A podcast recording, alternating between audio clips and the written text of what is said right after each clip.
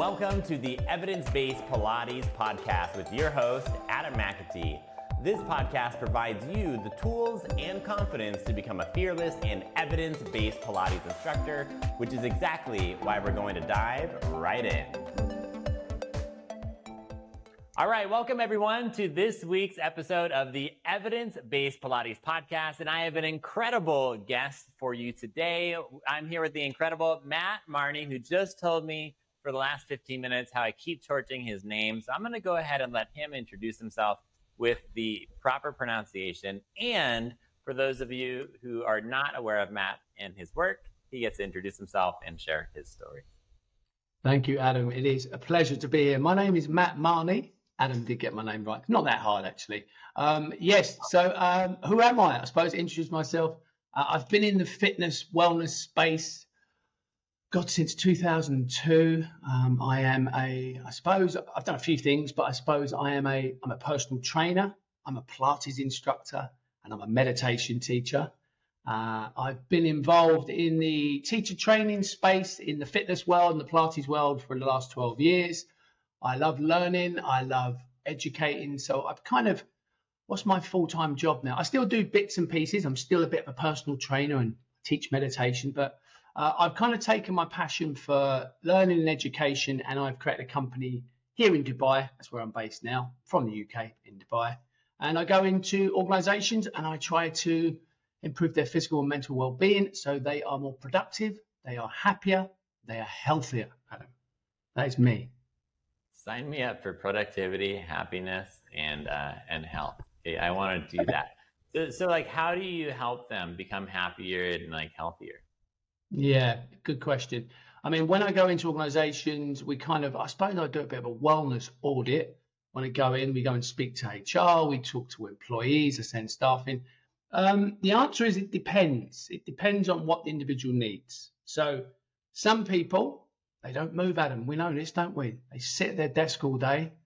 Damn you know, by the way, actually, interestingly enough, if you're listening to this and you are, you go to the gym or you do your Pilates class, Interesting stat if you sit for longer than six hours a day, you are classified as sedentary. And with it, all the health consequences of being sedentary. So a lot of people need movement um, to metabolize that adrenaline, cortisol, those stress levels. And then some need the what I call the top-down approach, which is they can't switch off. They're constantly thinking, they're constantly busy. And that's where myself and my team go in and we'll do stuff like, you know, that's where meditation comes into its into its own. Yeah. So then, like, so we mentioned like the health and wellness bit, and like, of course, it's like a great confirmation bias. We're like moving educators, and we're like, you need to keep moving, right? Yes, confirm my bias, right? So let's keep moving. and then, and then you then you speak of like the meditation bit, and I don't I don't necessarily put like movement in meditation. I know movement can feel meditative, but what, I don't think of meditation and movement. So how does that like fit in when you talk about sedimentation being a problem?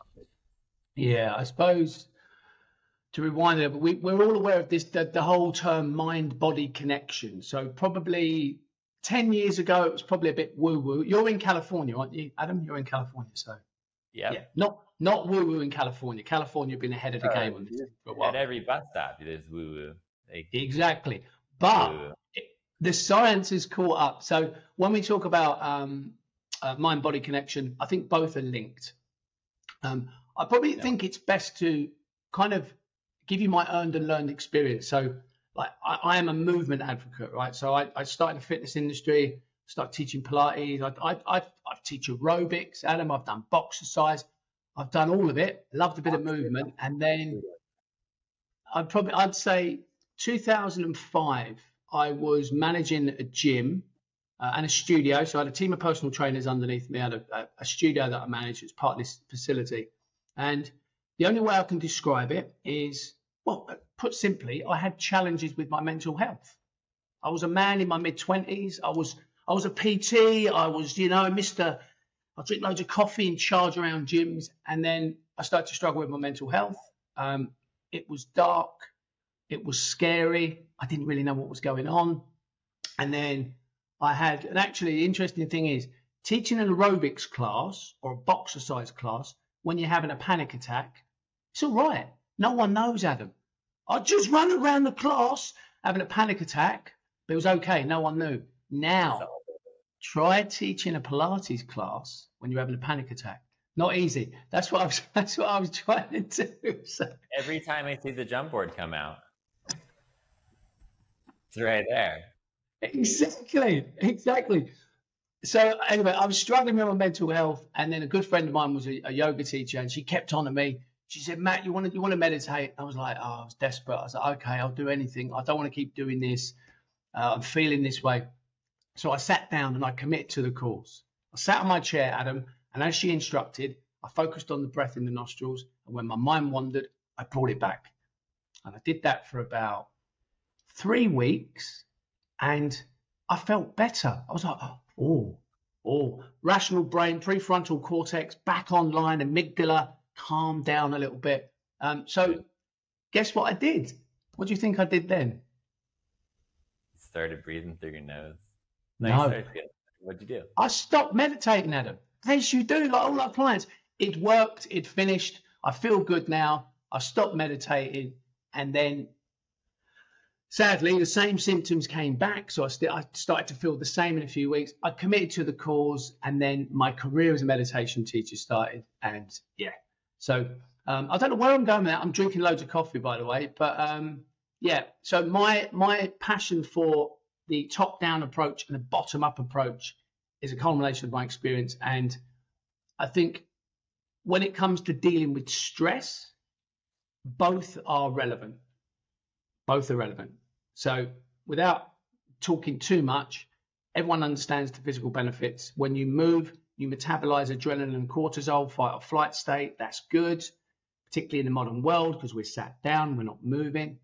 But to put simply, thoughts, your thinking, so your brain, let's put it this way, your brain doesn't know the difference between a perceived and an actual stress. So seeing the lion in the bush or thinking that the boss is going to sack me elicits the same physiological response in the body. So we can do all the exercise in the world and we can train really hard and metabolize that adrenaline and cortisol. But guess what? If we go home and we put Netflix on and we're chilling out, but we spend the next two hours negatively projecting about things that can go wrong, we go to bed in that same inflammatory state. We don't sleep, vicious cycle. So, yeah, some people need bottom up, some people need top down, some people need both. And I'm one of those people. Yeah, sign me up for a little bit of everything. Uh, there's a lot. There's a lot. Well, first of all, I got to know what boxercise is, but we'll talk about that for like off the air. Sure. But, uh, we got to know that.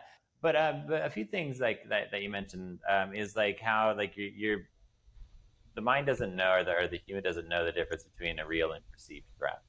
And in in regards to like when we're teaching Pilates, that has a lot to do with like how we talk to our clients. You know, in terms of like the nocebic language, like, like yep. we, you can actually generate pain just based off of thoughts, right? People we've yep. done studies with like with CRPS um, uh, where you you can actually uh, have them look at something that's painful and generate swelling um, in the hand. And, and, it's just so important. It's like it's not woo woo that your mind and your body is connected. Like your spinal cord is just yeah. the the tail of your brain. And, and and your peripheral nervous system is just an extension of that. It's like your finger, what you're feeling in your finger is actually connected to your brain. Yeah. Um, and, and, and there's, there's, there's so much to this and it's like, um, it, it really brings to about like we, we're, we're teaching people, we're teaching humans, right? We're not just teaching bodies. And, and, and we also can't give from an empty cup. Mm-hmm. Um, but I think of like that person who's like, oh, like this sounds so good. And then they hear like, shit, I have to sit and stop thinking and I, I like they have this like mountain of resistance and nothing happens right so like what do you do in your work or what kind of advice would you give to that person who's like i cannot sit on a pillow for 30 minutes and breathe through my nostrils but i am interested like meaning is there an alternative or, or how do you approach that Yes, great question. And that's one of the biggest barriers to meditation. There's these misconceptions around what it is, how you should sit. Example, I have to sit cross legged on the floor. I can't do that, Adam. My hips won't allow it. I sit on a chair.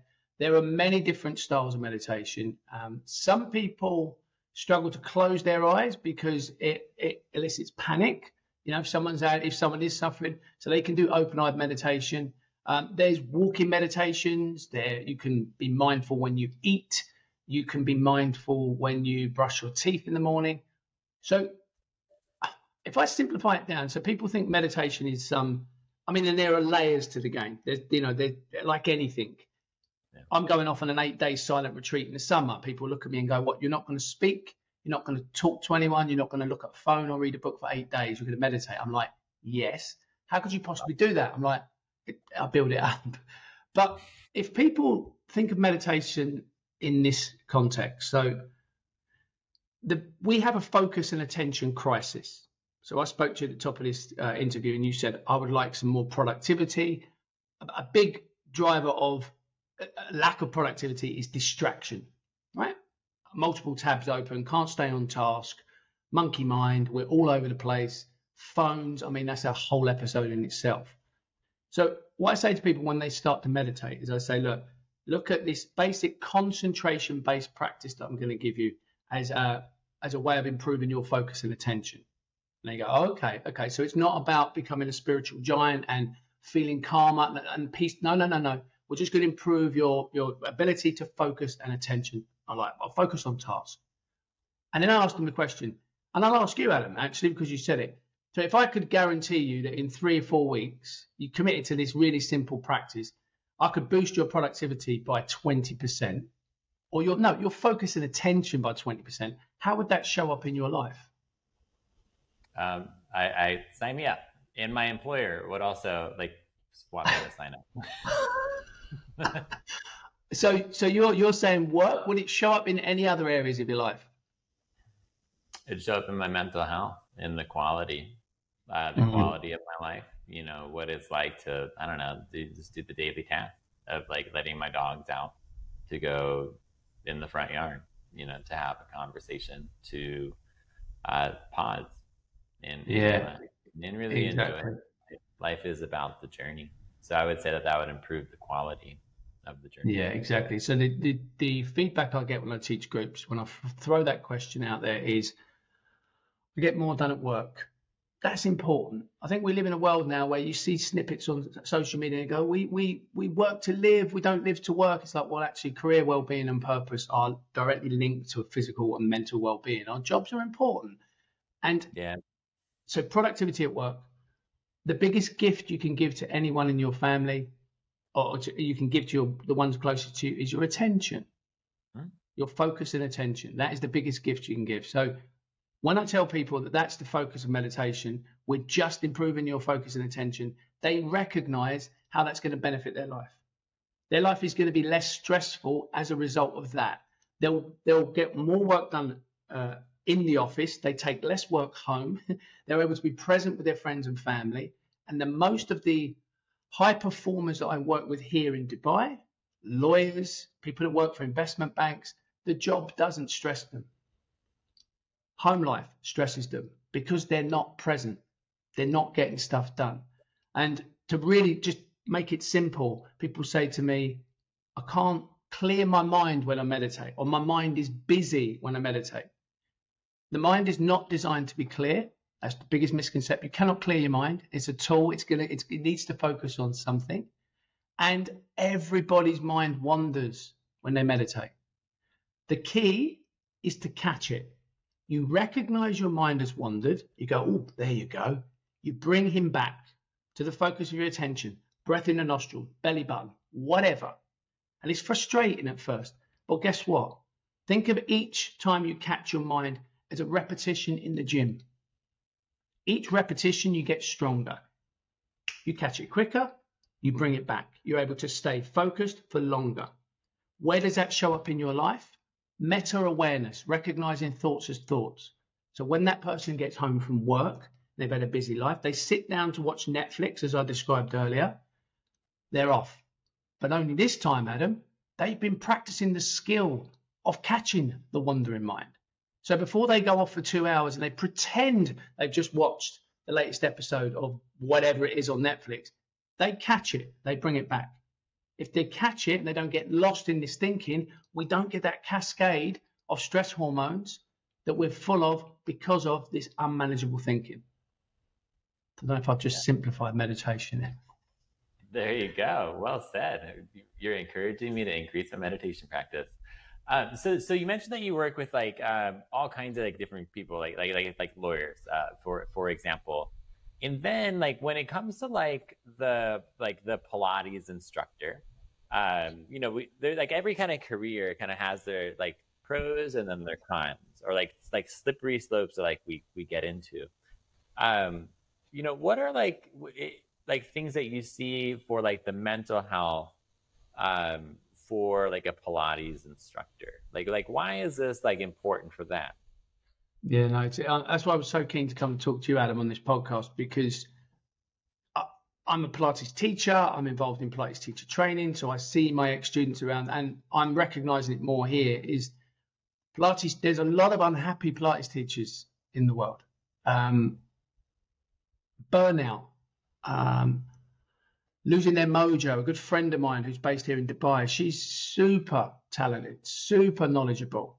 She's just quit teaching Pilates. She's lost her mojo. And she told me the other week, I was like, oh my God, you're not, you know, because I've gone and done some cover at studio here. She's no longer there. And and there are multiple reasons. And I think in terms of physical and mental well-being, I go into an organization and try and boost someone's performance and productivity. I feel it's so important for Pilates teachers. Like it's so needed because Pilates teachers are giving all the time. Energy, energy, energy. And if you are struggling, like I was with that panic attacks trying to teach a class and you're not in a good mental health like headspace, that's going to impact your work massively. So I think this stuff is really important. What contributes to it? I mean, we can we can bat this backwards and forwards. You know, I, I would say, I would say work life balance, Adam. I don't know about you, but a lot of Pilates teachers are struggling that. Would you agree? Oh yeah, no, I've totally struggled with that, and and like a lot, like one thing, I mean, perspective is everything, right? And and and just like a simple change of words can make make the biggest difference. I'd love to hear your thoughts on it. You know, instead of like you know like the path of least resistance, like just choose the path of most inspiration. Like, do you want to fight resistance or do you want to be inspired? Um, like we're constantly giving, right? Well, what if you saw your clients as your teachers? So you're actually constantly learning. And so learn from people you're inspired by and follow your path of most inspiration. I'm a serial optimist. So it's like, so, but it's just like little changes of words can make such an impact because like Pilates like is fun. Okay. Pilates is fun, but I've burnt, I've burnt out quick in Pilates, right? Like, like go sign up. Like if you haven't, right, go teach the 6 a.m. class and then the 6 p.m. class, like four days a week. I'll see you in four yeah. weeks. Talk about it. You know, things like that. So there's there's there's like these unique things of like we we are giving because we're we're providing a um, a service. And and then like for that person that's in that cycle where it's like, oh my God, like yes, like I'm constantly giving and I feel this way and like I need like I just want like like I need some guidance. What what kind of like practical like tools or like tips could you provide for that instructor that's that's in the arena and needs needs some they need spark? Yeah. Yeah there was a lot in what you just said actually. So the first thing you spoke about you said it was reframing which reframing a situation is is so powerful and you use the word you're a serial optimist. I mean people forget any any job doesn't matter what you do anything materialistic, a career, a car, a partner, anything, there's a term called hedonic adaptation. So we right. adapt to, hmm. we get used to anything. So it, at first it's exciting. It's like, wow, I did my teacher training. I'm going to be of service. I'm going to change the world. They love it. And it doesn't matter what you do, Adam. You, you hedonically adapt. So to overcome that, what I use with, with clients, and this is in terms of in, in work or in life is is stuff like you just said it optimism appreciation gratitude. So you hit you see you see people on instagram that you you know talking about their morning routines. I i kid you not from personal experience developing an attitude of gratitude is one of the most powerful tools to change your lens on the world to reframe your life. Because if you are practicing gratitude daily You cannot be in self pity. You cannot be jealous. It's really difficult to attach those negative emotions if you're practicing gratitude. Yeah, and like one of the things that's like, um, you know, it, it, how do I say it? Like it's something that can be because re- that can be really hard, right? If if you're going through something or you have to, or this feels like a U turn, right? And like something that that's been that I've found to be helpful is to get super broad, right? Like I love that the sun came up and like I had nothing to do with that, right? Like I like it's so easy to win, right? And just figuring ways out to do that instead of like I'm so grateful for my 7 a.m. client, like um, you know what I mean? It's like like these specific things that like that um, that have a lot of resistance around it. So my point is like finding a place of like that does, that's easier to to flow with that. Um, like that's one thing that I've I've come across. Where it's like what's really easy to be grateful for. Like mm. my dogs right there. Like they they like me because I feed them. like that's easy. You know, where there's other things that are more more challenging. Like so for someone who's like, gosh, like attitude of gratitude is so cliche. Like give me a break. But it's like, but it's like but there's a lot in that, and um, there's a lot of research around being grateful as well in terms of longevity, and mortality, and quality of life. What's like something that like if someone wants to make that habit of like mm-hmm. it's hard and I want to do it, I want to become more grateful. Like what? How could how does someone get started with that? Yeah, great question. So when I describe this to friends, so um, as I say, I said I had my challenges with my mental health back in the UK. I was so fortunate I've got a group of men in my life, spiritually well men. We hug each other. We talk about emotions and feelings. I'm privileged to be part of that group. And we had, for years, we had a WhatsApp group and we would share. So let me give people an example. You said, where do I start? Get a piece of paper. I'm old school. And, and I'll, I'll draw a line down an A4 pad. At the beginning of each day or the end of each day, you write down your general list. Right? I actually know I normally start people with specifics. So I'd say, okay, find five things today that you're grateful for. And at first, Adam, of course, you're in that state. Your amygdala's heightened. You're full of adrenaline and cortisol. It's a, it's a struggle. I'm miserable. My boss hates me. But you do it, right? You do it. So you write down five things. Then you write down a general list of stuff. Now, take it out of your head. There's all this saying stuff. You take it out of your head, you write it down. You then get a voice note you verbalize it. So all the all the evidence suggests that this is a way of solidifying it. You verbalize it. I leave the voice note for my friend. Then, if you want to double down, like gratitude on steroids, get someone to share their gratitude with you. Now, people ask, how does that work? How does it happen? It takes time, not a huge amount of time, but it's the same as Pilates. You're not walking into your first Pilates class and, you know, doing a teaser off a long box, right? Probably not. Unless you're, you're quite, if you're, if you're unconditioned, you're not going to do it. You'll build up.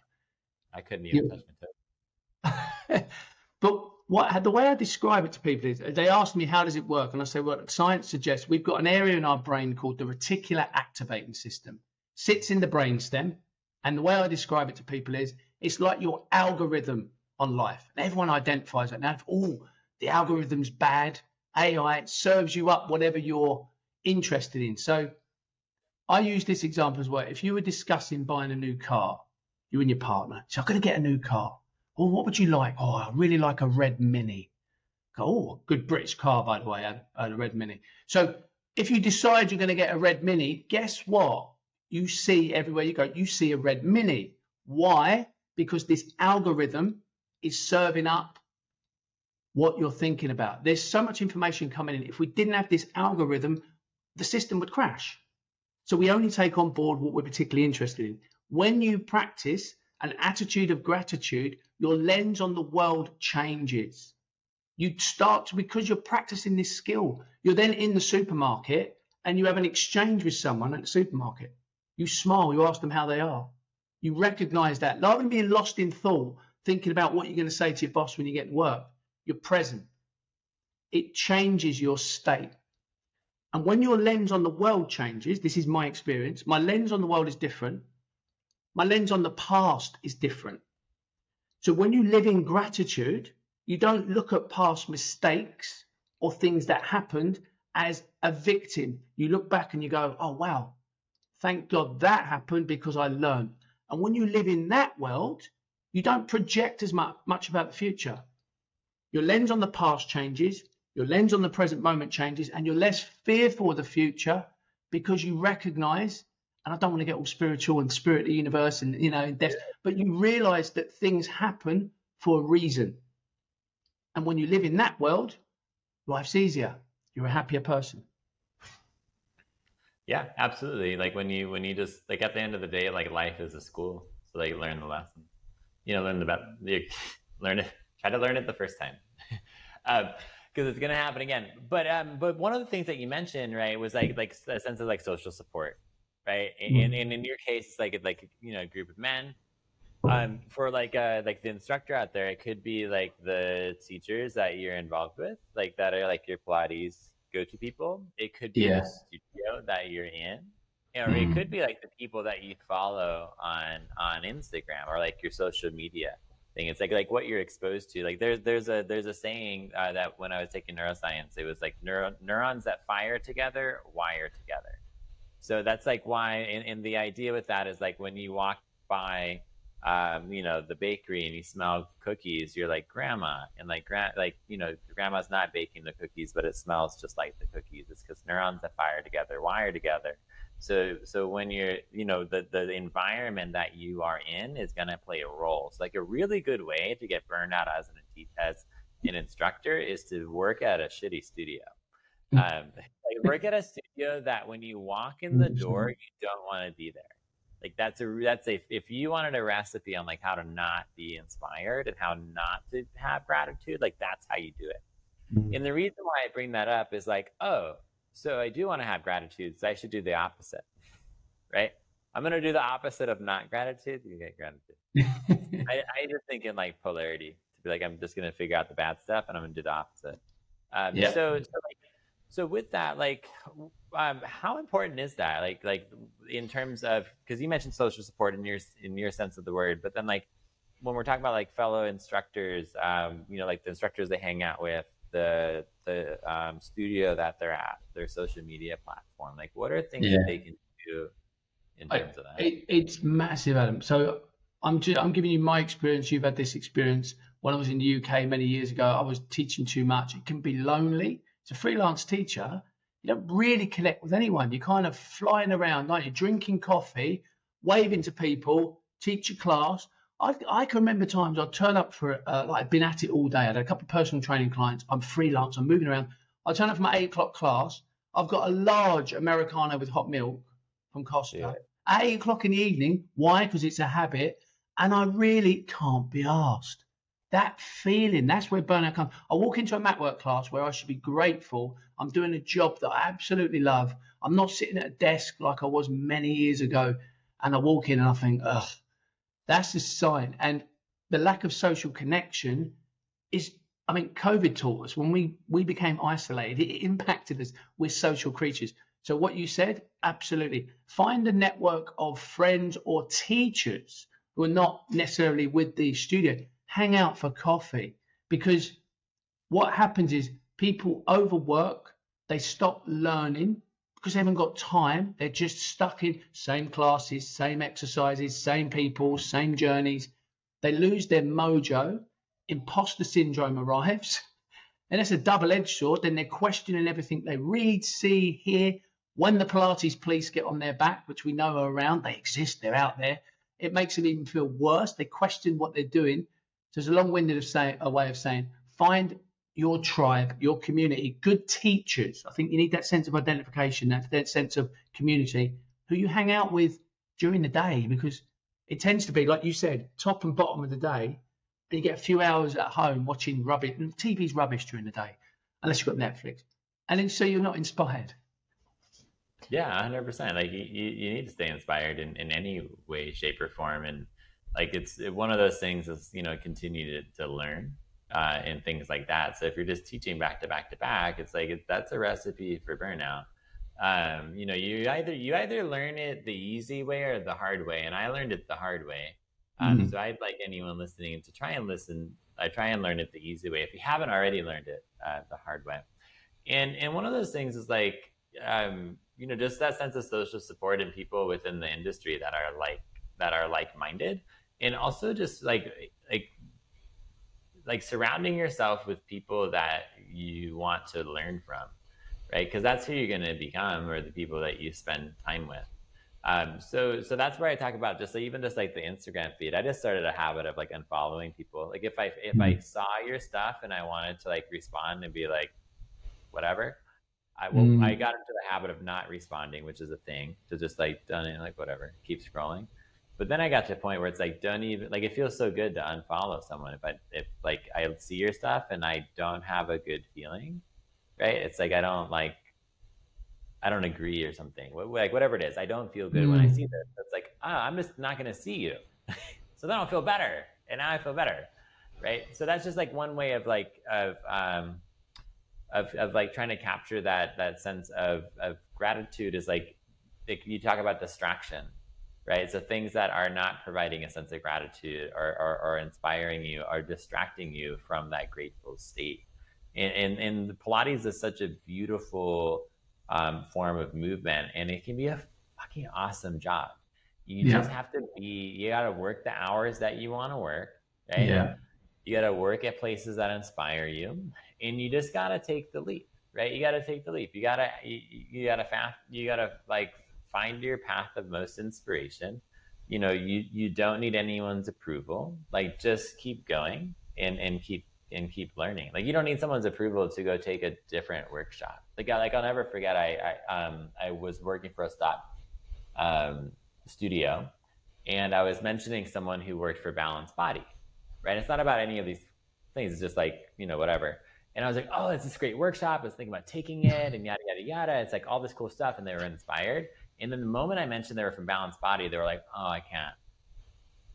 I can't. I can't learn from them right? So so in that sense, it's like you're you're you put yourself in a box of like I can't I can't be inspired by these other people. I hope you're enjoying this week's episode. This is my way of giving back to the Pilates industry. This industry has given me so much in my lifetime, and you can give back to the industry as well by giving this podcast a glowing five star review, which allows us to reach more Pilates instructors. When we reach more Pilates instructors, we can have more of an influence on the Pilates industry and encourage the industry to grow by using science-based tools. And this is actionable right now. You can pause this, just give a double tap on the five stars, and it can have an incredible impact. Uh, but with that, let's get back into the act. Yeah, there, there's so much you just said there, Adam, to unpack. I got the social media thing so last time I spoke to you, when you came on my podcast, I was chatting to you about posting on social oh, yeah, media. They, had, they, were, they, were, they were going coming after me with pitchforks. Yes, exactly. But what you yeah. taught me, this was offline. You taught me last time because I was talking to you and I was going, but Adam, if I'm posting all the time, I'm on social media a lot, and I was in this zone of social media and tech. You just said, get over yourself. Like just just use it and get off it. And and I was like, oh yeah, just post and don't go back on. What you just said about unfollowing people, right? it's so true. But then I was thinking, why is it that we we don't? And then I was thinking, ah, this is about the meditation stuff and the mindset stuff. We have an inbuilt negativity bias as a species. It's hmm. it served us from a survival standpoint when we there were predators. And there's an, I heard a guy talk once. It was an interesting thing. He came on stage and he said, um, just to let you know that we are all descendants of very paranoid people. And the whole room was like that. And he laughed. He's like, your genomes come from people that didn't eat the mushroom, that were a bit paranoid, weren't blasé, and didn't get eaten by the lion. So we're drawn to this negativity. But that's so that's so true. Unfollow people that don't inspire you. That part of the Pilates community, the whole like don't train with these. I'm so pleased that I've I've never really been involved in that because I've been I, I, I was a personal trainer. I taught step aerobics. I did all that stuff. So I just love all of it we can learn from anyone. I so here's one for you. Yoga teachers. Like why does it why do I have to judge someone because they're a yoga teacher? I've gone to yoga classes and I've learned about move I've been in a class and I've gone and there's a cue that's been used, or she's done a tactile cue and I've gone, wow, that's incredible. You know, Alexander techniques. I learned from strength coaches. I mean, you know, if you're teaching Pilates, you need to understand about hypertrophy, strength training, muscle endurance, progressive overload, specific adaptation to impose demands, all this stuff. And that's exactly it. I think if you're learning, learning from people like you, because you run some incredible CPD stuff, being exposed to different people. So I don't know how I found you on Instagram, but you shut up and I was like, oh, he's speaking my language. I like this. I like this. I'm not being boxed. So what you just said is so important. If you're a Pilates teacher out there, don't box yourself. Yes, you teach Pilates, but you're a movement teacher. You can become whatever you want. You can add tools to your box. You can go off and train in something else just to be inspired. And this is one of the problems I see with teachers. They get busy, they work back to back, they stop doing Pilates, they stop moving themselves all the time. I hear teachers moaning, oh, yeah, I can't remember the last time I went to a class and I haven't really got time to train myself. It's like, you need to train yourself because guess what? You're busy, you're stressed, you still need to metabolize that adrenaline and cortisol that's building up over the course of the day. So yeah, absolutely some gems in there. Yeah, hundred percent. And there's and it's it's just um, a good question to ask someone. Is like, well, um, how much do you want to learn? Right?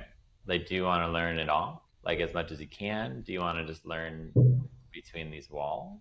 Like, how much do you want to learn? Because any anytime you learn from someone who's a Pilates teacher, you're gonna hear a concept from a Pilates bias, right? Because the Pilates instructor is probably not, in, including myself, like don't like learn from me, but then also learn from people that are not like me, and then make mm-hmm. an informed decision, right? And so, so it's like you should always step outside of your modality. That's just like to me, like like it wasn't always that way because I thought we had to always learn from Pilates, like there was some kind of superiority. But then it's really like you're just like on level ground uh, with people. In in in, it's like I'm almost at a loss of words nowadays. But like I just took a Greg Lehman workshop, and I just like it was great, right? And, and he teaches a lot of stuff that we're teaching at at Breathe. Nothing was really novel, mm. but just the way he spoke about it and his yeah. mannerisms, and even just the way he would conduct the room. I learned to ask the group, "Is that fair?" right? Like that was probably my biggest takeaway was just how he took how he how he conducted the room. Like you you can learn from so many people, um, and and the best thing I ever did was learn from uh, outside of Pilates, and then that helped me grow into a better yeah. Pilates instructor, and that has to do with just maintaining an open mind and just and and I also learned from like really shitty education, um, from like that's not true, but it's but it's like when it's it's it can also be nice to learn from people that you disagree with because then you learn how to disagree and you learn how to like um how do you say it like like uh, respectfully ask questions. Like i do that a lot in physio school when they present like 1995 literature and i'm like hey it's 2023 um like what's going on? Uh, mm-hmm. uh, but one thing with like the the social which can be important like like something that you mentioned is like there's so many instructors that have so much value to share to the community and also like you can grow your business for free um you, like social media costs nothing it's free it's organic advertising which is a way of saying free um mm-hmm. I, you, people i only know you because of social media but people are afraid rightfully so right because people come after you with pitchforks um but um but i think something i told you last time was like if you post something, I'm gonna say it just so more people can hear it. It's like let's say you posted something about meditation, right? And then I'm gonna use the same name I used last time too. So then like Jessica in like Canada, right? She's on her phone at the bus stop in Ontario. You're in you're in Dubai, Matt's in Dubai. Yeah. Right, Dubai, right? And she says, That's wrong. I don't like it. You suck. Right? and then you open your phone in Dubai and you're like, Jessica, in Canada, things like suck. Right. So then we get into this like this, uh, you probably explained it better than me, but like we don't like being rejected as humans. We don't like it. Right. So it's like we're being rejected by a stranger. But like, do you give a shit what Jessica in Ontario thinks about you? Like, when we think about that, it's like, i will never meet this person. I mean, sorry, Jessica in Ontario. I'm not talking about you. That is you know, not it's the other one.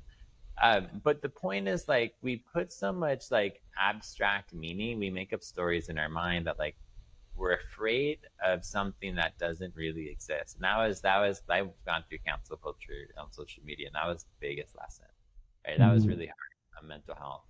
But uh, but that's one of the biggest lessons. It's like wow, like place like it's so important. Like where do we place our value, right? Like like my like the value of our mental health. Like what's important to us? Like what am I grateful about? And then what are the things that I can just that are that's just the extra noise that I place value on, and that's why mm-hmm. I just started blocking and unfollowing people because it was just better for my mental health. It's um, there's so many things you said there. It's useful. I mean, I'll, I'll I'll go back to what you said about training. You know, we were talking about learning from different people. I'll share my experience with this stuff. So I I was exposed to Moseley and Butler when I was working in an orthopedic clinic years ago. Explain pain, when it first came out, one of my pals at physio gave me the book. I read it. I was teaching about the biopsychosocial model, and then I literally, I was talking to Raf about this actually on my podcast. I dropped all the other stuff. I'd, I'd learned all the biomechanics. I'd learned the the psoas relationship with the lumbar spine. I'd I'd done all the stuff. I dropped it and I, I went and camped over on this side, and I spent some time in this camp, and it was it was incredible. But what I've realised recently is, and this is about balance of opinions, views, being open minded where we're polarized. We're polarized in politics, we're polarized in nutrition. And it's been so refreshing to actually go back to what I was calling the dark side, to actually dip my toe back into the value of alignment, biomechanics. Um, so I think the more you learn, the more dots you can you can connect, the more useful you can be as an instructor because and you'll know this yourself. You know, when people talk about what works, what doesn't work, this works, that works, people forget placebo. It's like, and once you understand placebo, you go, wow, I'm really not. Don't take yourself so seriously, Matt. Really? Um, when you understand about that, that's about learning something new. You learn the value of placebo, you're less fearful about alignment. You're also a little less, you take yourself a little less seriously when it comes to the whole biopsychosocial model. And then you then it comes back to do people enjoy my classes?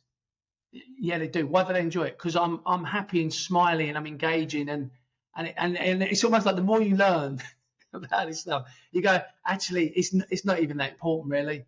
Just smile, ask people how they are, let them move, have a good time, happy days. Yeah, and that can be really helpful just for our own mental health of imposter syndrome of like there's like if you spend enough time on a topic and you go to each end, right?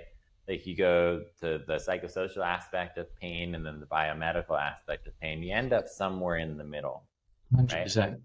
And and and and and with that, like, um, like core stability is is a really good example. Like, don't ever cue the core or like do planks, and then it's like only do that right? That's the cure to cancer. And it's like, um, but then you end up, yes, whoosh, and then it's like, but you end up somewhere in the middle, right? Where it's like, well, maybe for this person I would, but then like what's also really important is like a lot of times like we're helping people for like 99 reasons that we are not even aware of right? Like just the fact that like you put your hand on someone's back and you said you're gonna be all right you know like that could be super healing for someone. Or just the fact that like you weren't concerned that they flexed their spine an elephant and you say you're okay mm-hmm. you did pretty good i really like the shape of your spine. Like like it has nothing to do that you like stretch their extensors because they're in flexion but that you provided that social support and like all these other things and, and a lot of it has to do with like us and our own mental health because if we if we if you're burned out if that shit shows uh, yeah. you're all of a sudden doing pulling straps and you have them like facing the foot bar. It's like, oh, sorry. Um, oops. Um, sorry, didn't see you there. You know, so so that's where it's like we we can keep our own cup full because there's the like Pilates exercises is not your product as a Pilates instructor. It's part of it, hmm. but like if Pilates exercises was your product, then people would just do Pilates exercises at home right? But they don't. Like they come in for their own mental health as well. So like the social support, the high fives you give them, um, mm-hmm. the joke, that, that you provide and all these other things. And those I have to do with the healing properties. And then sometimes maybe like you would do something biomechanically. Sure, like that can absolutely help someone. Um, yeah. You know, and it's it's just it's really easy to win, and, and I hope that provides like some relief for anyone listening. Like we don't need to know it all. Um, like you taking care of yourself allows you to help someone in in all kinds of ways, including psychosocially and and and you, yeah, it's just it's really easy. It's really easy um, to win. Or there's many ways to win as a. Okay. Again, Adam, there's so much you just said there in one sentence. So you spoke about tactile cueing. So this is something that's come on my radar recently. Obviously, I've been doing a lot of work around stress, physiology of stress, ways to manage it. And then I, I came across a term called allogrooming. I never knew this existed. So the example I use is just touch, non-threatening, non-sexual touch by anyone stimulates particular hormones and chemicals in the body that are calming. So I was teaching a, a group of personal trainers a course at the weekend, and we would they would do it because it's on the it's on the uh, the aims and objectives PNF stretching. I'm like whatever, you know, you know. Okay, let's let's do a bit of this. But actually, I'm talking to the students about the value of just placing your hands on clients, the calming effect that has, which is amazing. And a little tip here for teachers: I spoke at the top about the whole teaching a class at eight o'clock in the evening coming back wound up, blue light exposure, coffee, not not sleeping well, and that being a massive contributor to everything else. So, and it's the same for our clients. Our clients come to a, a an advanced reformer class at eight o'clock in the night, and they're up at six o'clock in the morning for work. They might not be sleeping well. Why? Because high intensity exercise, not saying it will, but it can create more of a stressor. So again, the body doesn't know you're doing advanced reformer. The body just thinks you're in danger. Why else would you be exerting all that energy and absolutely destroying yourself? So down regulation breathing can be a really, and I learned this from the yoga world and obviously the meditation world, some down regulation breathing at the end of each class at night. It's not complicated. In for in for two, out for four, in for three, out for five. Five minutes of just down regulation breathing. Do it with your class. So as the instructor, do that with your class, your clients will leave feeling better. They will sleep better. Their results will be better. And it's and it's why shavasana is so popular in yoga. Oh, I love shavasana. Don't they? They all say I get my little blanket out at the end and I lay there relaxed. I've just done an Ashtanga class. They they like it because they're sending themselves into a parasympathetic state by just you know tapping the autonomic nervous system. And I think teachers can do that themselves. There's a little hack they can use and then when they get home, have a routine around bed, have a hot shower, because obviously a signal for, for sleep is core temperature dropping.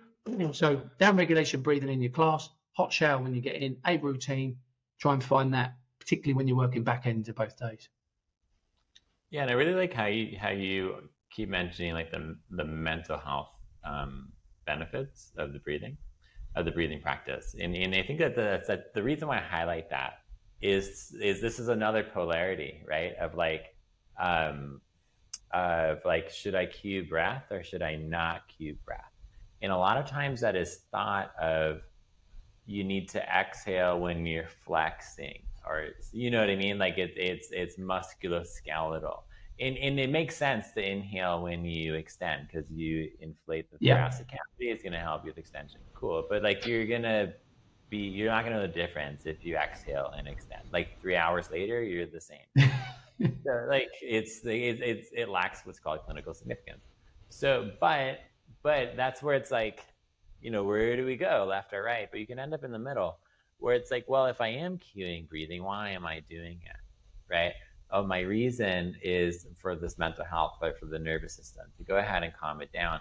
And I'm doing it for this particular class because they're not like go, it's not noon, right? Like it's 8 p.m.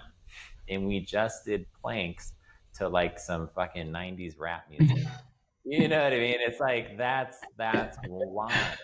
And that's yeah. where it's like like like it there's so many decisions that are correct. It's just like just knowing like having some information and being like, well, this is why I'm making this decision you know can can be uh, can be 100% correct but if you're like no we have to breathe like this or else we're gonna like fall off the reformer or you're not gonna you're gonna lose all the benefits of Pilates. I love it. It's like the, it's kind of like like fascia claims. Sorry if anyone's like a fascia person, but like it's always like super vague, right? You're gonna lose all the benefits. I'm like, well, what benefits? All of them. It's like I'm just gonna inhale when I feel like it.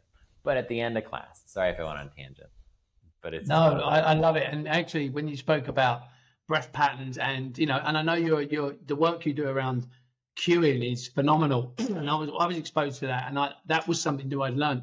And I found that you can actually an internal and external cue, and I've been playing around with it now since I was exposed to your work.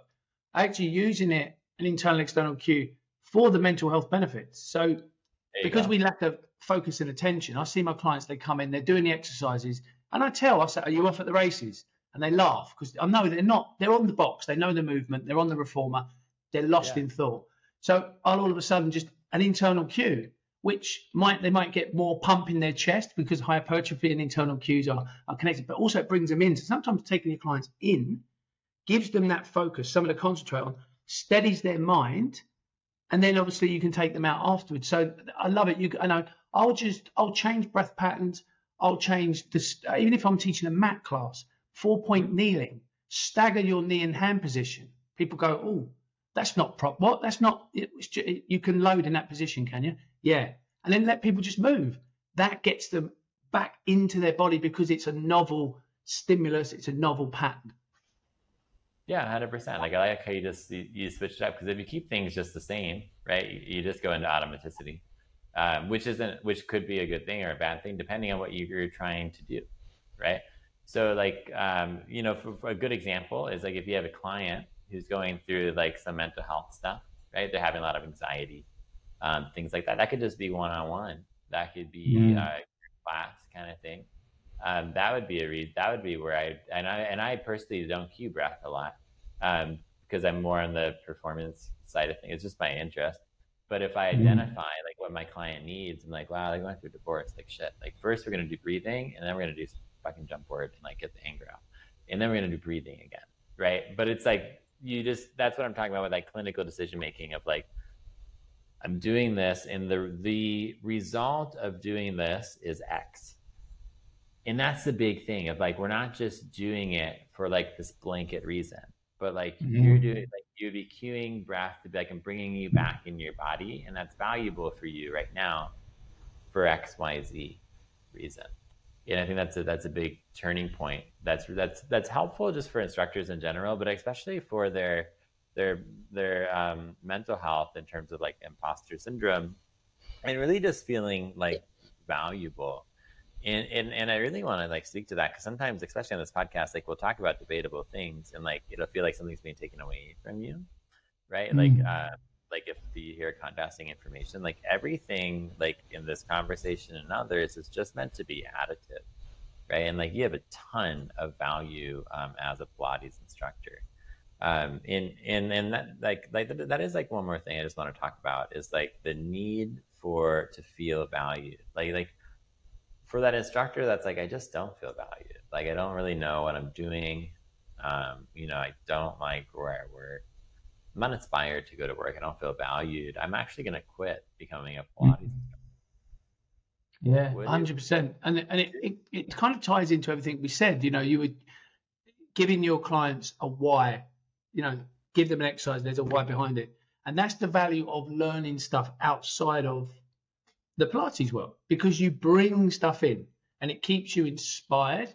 It keeps it's a novel thing that you're teaching to your clients, and then the more you learn about stuff, the more you connect dots, the more value you provide for your clients. And then when you do get that client who goes, uh, "Excuse me, Adam, um, I go to uh, Natalie's class on Tuesday, and uh, we don't do that. We're supposed to do that." Now, if you're doing stuff and there's no substance behind it, you can't give the why. That's where the whole imposter syndrome comes from.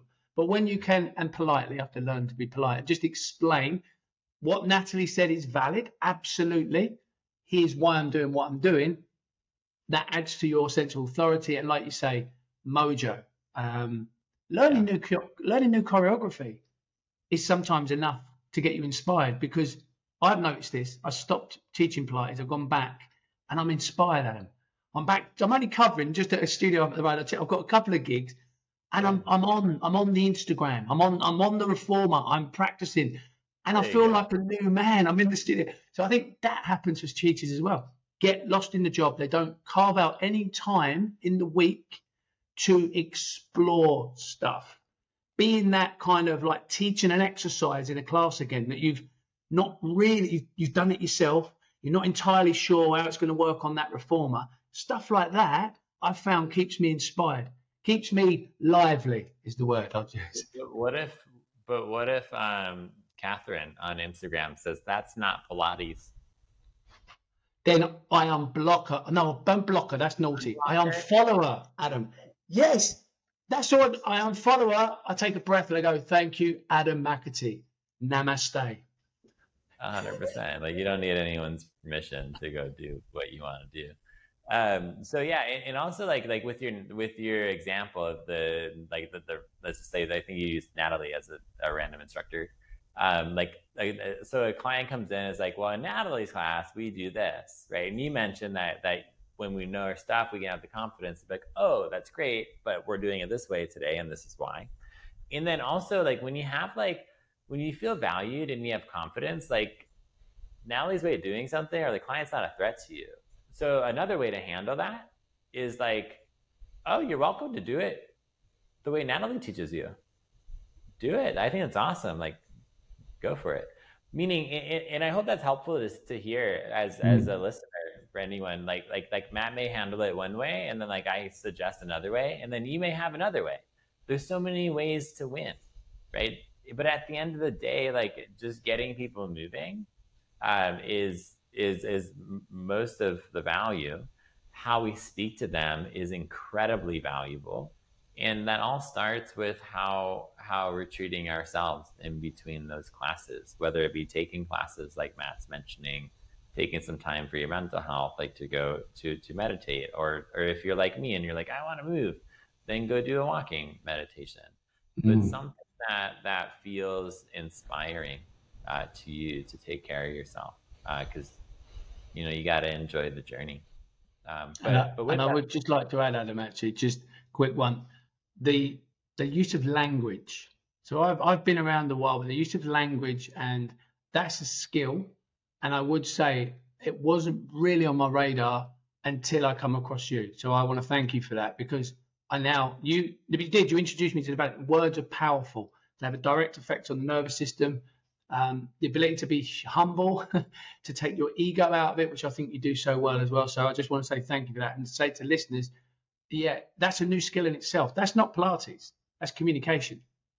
And that's yeah. exciting. And that's that that is enough to keep the mojo and prevent burnout with all the other stuff we mentioned. Yeah, for a lot of Pilates instructors, like learning more like you learning more Pilates is very helpful. Um, and, and in terms of like progressing, a lot of it has to do with learning things that are not Pilates. So studying communication, studying uh, how to build a web, how to build a website, studying finances and things like that. Because you'll be a lot happier if you make like fifty more thousand next year. Um, I mean, mm-hmm. I mean, there's a lot like you might be miserable, but the chances are high, right? And I like, I'm gonna find out for myself, right? I, spoke to someone recently, and they said that you hear this term that money is the root of all evil. It's not. The actual full quote is the love of money is the root of all evil. Yeah, well, money buffers stress. Yeah, yeah. yeah. You, have got you've got to climb the peak, Adam, to to understand if you like it up there. I think is yeah. I mean, money is just opportunity. Like it opens up opportunities, and it's about what you do uh, with those with those opportunities, um, and that could be a whole other can can of worms. Uh, but but with that, yeah. So raise your prices is like what that whole episode would be. R- raise your prices, but not because you raise your prices. Raise your prices and then triple the value in the process, and you yeah. triple the value by upping your own game. Um, but but with this, I am conscious of time. I'd love uh, to give you like an opportunity, like if there's like one like takeaway or a last message that you'd like to provide the listeners, um, what would that be? I'm just going to get one sentence really because there's multiple things we talk, uh, spoke about. It's like just take care of yourself. Take care of yourself in whatever way that means.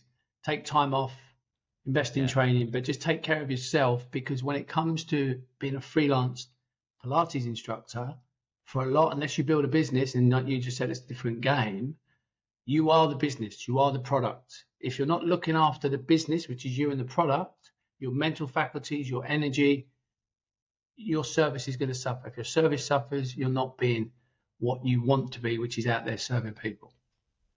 Yeah, cancel on your clients and play hooky if you want to, right? I mean, don't uh, do it too often, but if you need but if you need to go ahead and take care of yourself, like say no to like for me, it's like say like it's a hell no for it's a professional no for like any 6 a.m. session, right? You're meaning that that's a way to take care of yourself. So like, um, like having those absolute no's and sticking to them is really really powerful because there's there's a lot of times like the things that create burnout are modifiable factors. Hundred um, percent. No one's making you show up; you choose to. Um, but with that, um, how can uh, any listeners uh, stay in touch with you um, and your work, man? Yep. Uh, so they can uh, all the socials. You told me I'm getting better at that, Adam. By the way, thank you. I'm posting, doing oh, the reels. I'm, I'm, so Instagram. Uh, well, if you put Matt Marney in, you'll see my big head pop up. So I've got quite a large cranium. Matt Marney. So it's wellness underscore education underscore Dubai. The website is wellness education Dubai. Uh, in terms of what I'm delivering, uh, I'm doing an online version of my introduction to meditation course. So it's stress management. It's two 90 minute sessions on Zoom. It's on the 1st and the 8th of July, 10 to 11.30 UK time. So factor that in wherever you are. You'll get recordings, you get loads of resources and videos.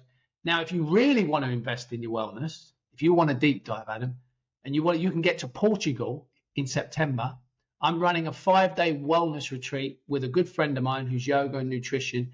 It's in a beautiful location uh, in Ericeira, which is near Cascais, 30 minutes from Lisbon. Stunning venue, rest and digest. You're going to do Pilates, yoga, meditation daily. There's a it overlooks a beach. But if you want to learn some stuff, I'm basically throwing everything at you. You're getting the stress management workshop I run here. You're getting uh, back pain, you're getting exercise education, you're getting the lot. You don't have to do it. You can just go and chill out in Portugal, go and have a coffee in the local town. But if you really are interested, that's on my website, Wellness Education Dubai. Spaces are limited. Be great to see people there. And you get a vacation in Portugal. Oh yeah, exactly. I know. uh, for anyone who's like uh, listening and like I don't know, walking in the woods right now, and you don't have a pen, don't worry about it. Um, everything that Matt just mentioned is in the show notes, and you can go ahead and you can just click on it. Uh, so one click, and uh, and you can sign up for all all of the things he has to offer. Uh, it's been an absolute pleasure uh, to hang out with you, Matt. Uh, this will be uh, the first of many times because there's always it's always great to catch up with you. And thank you to all the listeners. Um, I'll catch you next week. See ya. Thank you, Adam. It's been a pleasure. I hope you enjoyed this episode, and in return, I would love it if you could leave a positive review so that I know that you're listening and benefiting from this podcast. I do this 100% for free from my spare time, and I just want to help the Pilates industry learn and grow. And when reviews grow on a podcast, they become more visible and therefore more helpful to the community. Um, as always, you're welcome to, to reach out to me personally as well for any of your thoughts, as well as uh, requests for future episodes. And of course, if you'd like to learn more, you are welcome to go to the Evidence Based Pilates platform with the link in my bio and browse any of the courses that we have to offer. Uh, have an incredible day.